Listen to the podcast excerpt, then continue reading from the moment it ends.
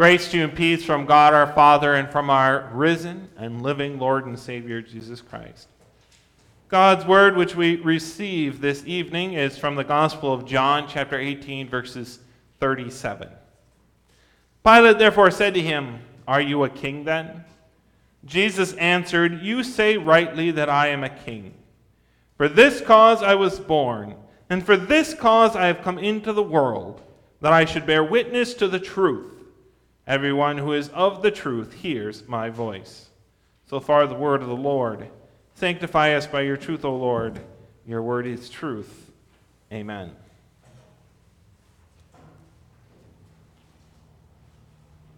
Sometimes you follow the instructions and things go the way they are supposed to.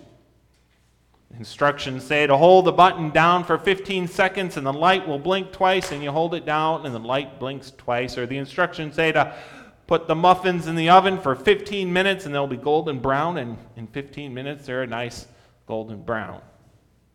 Sometimes, however, you think you're following the instructions and they don't work out, right? The light doesn't blink. The muffins don't look golden brown. And when things aren't going the way you expect, it causes you to wonder what went wrong. In our text this evening, Pilate asks Jesus, Are you then a king? Pilate has to ask Jesus because he doesn't look like a king. It's not going the way that Pilate would expect if indeed he were a king. If Pilate had to guess based on the evidence before him, Pilate would no doubt have said, No, he's not a king. Pilate has a set of instructions he's following in his head, and things don't appear to be in order. There must be something wrong. And we all too often have to ask the same question and for the same reason. Like Pilate, things don't look right to us in the world today, do they? We have to wonder is Jesus really the king? Is he really in control? Is he really ruling all things? Because this world doesn't look like what we would expect if Jesus were truly in control. And because the world doesn't look the way and our lives don't look the way that we think they should, we probably more often than we realize ask the same question that Pilate does, even if we don't exactly phrase it the same way. Are you really in charge up there, God? Are you really listening? Are you a king? The problem, however, is not with Jesus' power or with his authority or with his kingship. The problem is with our expectations. We're expecting a nice golden brown, and Jesus makes it clear that's not what we ought to be expecting. In the Gospel of Matthew, chapter 24, verse 25, Jesus says, See, I have told you beforehand. In the first part of Matthew 24, Jesus is talking about earthquakes and famines, war and pestilence, drought, hatred, false prophets, and many other kinds of evil and lawlessness. And all these things we would think, very naturally, are an indication that something has gone wrong. The cupcakes don't seem to be the nice golden brown we're expecting. But Jesus left that notation there in the recipe for us, didn't he? He left that little notation scribbled in his own hand saying, No, don't worry. This is exactly what you should be seeing, what you should expect. The problem is not with Jesus' authority, but with our expectations. And because Jesus left us this little note, we don't have to worry or wonder but are reassured and built up in our faith that, yes, indeed, everything is going the way Jesus said. This is what we should expect. Jesus is indeed in control, He does reign. It doesn't look like what we would naturally expect, and it didn't look to Pilate like what he would expect of a king. But the problem isn't with Jesus, but with Pilate's expectations. And Jesus seeks to correct those expectations in his response to Pilate, doesn't he? Because he says to Pilate, For this reason I was born, and for this reason I came into the world. In other words, Jesus is telling Pilate, I don't look like what you expect because I am not the kind of king that you're used to or that you're expecting.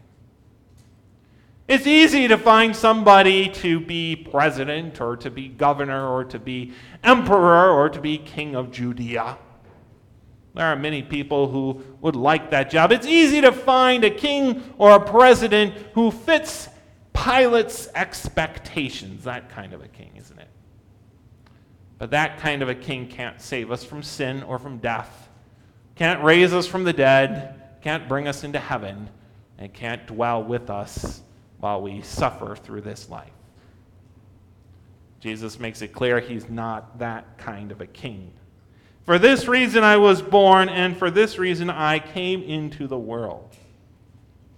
It's easy when we hear those two phrases to just assume that it's repetition, that Jesus is saying the same thing two times in a row.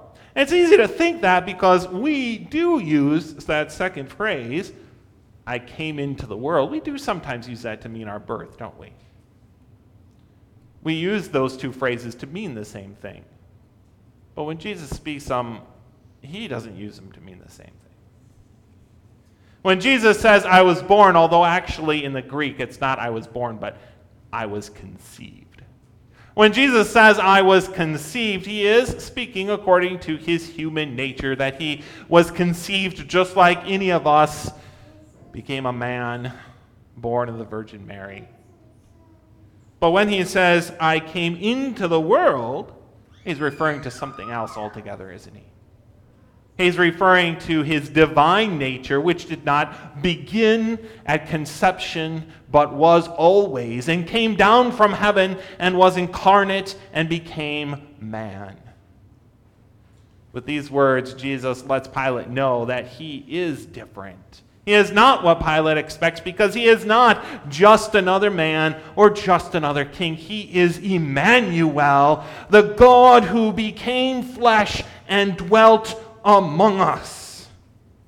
Jesus does not look like the king that we would expect because he is God become man. And if God became man and did things the way that we would expect, well, that would be a good indication that he's lying, that he's not actually God, isn't he? We shouldn't expect God to do the things the way that we expect. We shouldn't expect him to conform to our expectations. He came down to lift us up above our sinful nature so that we might be conformed to His image, not Him conformed to our image. He is Emmanuel. And because of this, He is a king who can die for our sins and save us from ourselves. For this purpose he was born. He continues speaking to Pilate, For this purpose I came to bear witness to the truth. And at this point, Pilate must have thought that Jesus was, had really lost it. Pilate had been a ruler for a long enough time to know that earthly rulers do not bear witness to the truth, do they? Politicians, kings, emperors, they cannot rule by being honest people. They can be honest to some extent. But if a reporter goes and asks somebody, well, why do you want to be president? The honest answer would probably be, because I like power. Because I, I want the fame, right? But if they were to say that, they wouldn't get elected. Pilate knew that truth was not part of what a ruler did. But Jesus reveals to Pilate and to us the incredible, awesome truth. And not only is he a king who speaks truth, but he is a king who is a king through truth. He does not rule by armies or by political power, He rules through his word. We saw that back at the beginning of Lent when we saw Jesus in the wilderness being tempted by Satan. He overcame by the power of God's word. We saw it in the Garden of Gethsemane when Peter wanted to, when Peter did pull out his sword and wanted to fight the armies, and Jesus said, Put it away. And then Jesus said, I am he. And all the guards fell down. Jesus does not conform to our expectations or to Pilate's expectations because he does not rule by armies, but through his word of truth. The purpose of a king is to rule, right? Jesus rules in our hearts through his word. As he tells us in John 10 27, My sheep hear my voice, and I know them, and they follow me. Purpose of a king is to destroy our enemies and to keep us safe. Jesus destroys our enemies and keeps us safe through the power of his word, his truth. 1 Peter 1 5. Who are kept by the power of God through faith for salvation, ready to be revealed in the last time. Unlike any other king, Jesus' power is truth, not armies or strength, but preaching that is not what we expect, but the problem is our expectations, right? Not Jesus. He came to rule in our hearts through his word. The real question, however, is not, is Jesus a king? Jesus is a king. The real question is, is he my king? When Pilate crucified Jesus, he wrote the inscription above his head, and perhaps you remember what that inscription was Jesu Nazarenus Rexus Iudaeorum. Jesus of Nazareth, King of the Jews. And the Latin letters I and R I are often seen above the cross to remind us of that inscription Jesu Nazarenus Rex Iudaeorum, Jesus of Nazareth, King of the Jews. Why did Pilate insist on writing that above Jesus? The Jews wanted him to take it down, but he insisted on leaving it up there. Did he do it perhaps because he was annoyed that the Jews had forced him to crucify Jesus and this was a little bit of a chance to get back at them? Could be. Did he do it perhaps because some part of him really thought it was true? That Jesus really was the king of the Jews, that could be part of it too. But the thing is, even if he believed that, it didn't really matter, did it? Because at best he believed Jesus was the king of the Jews.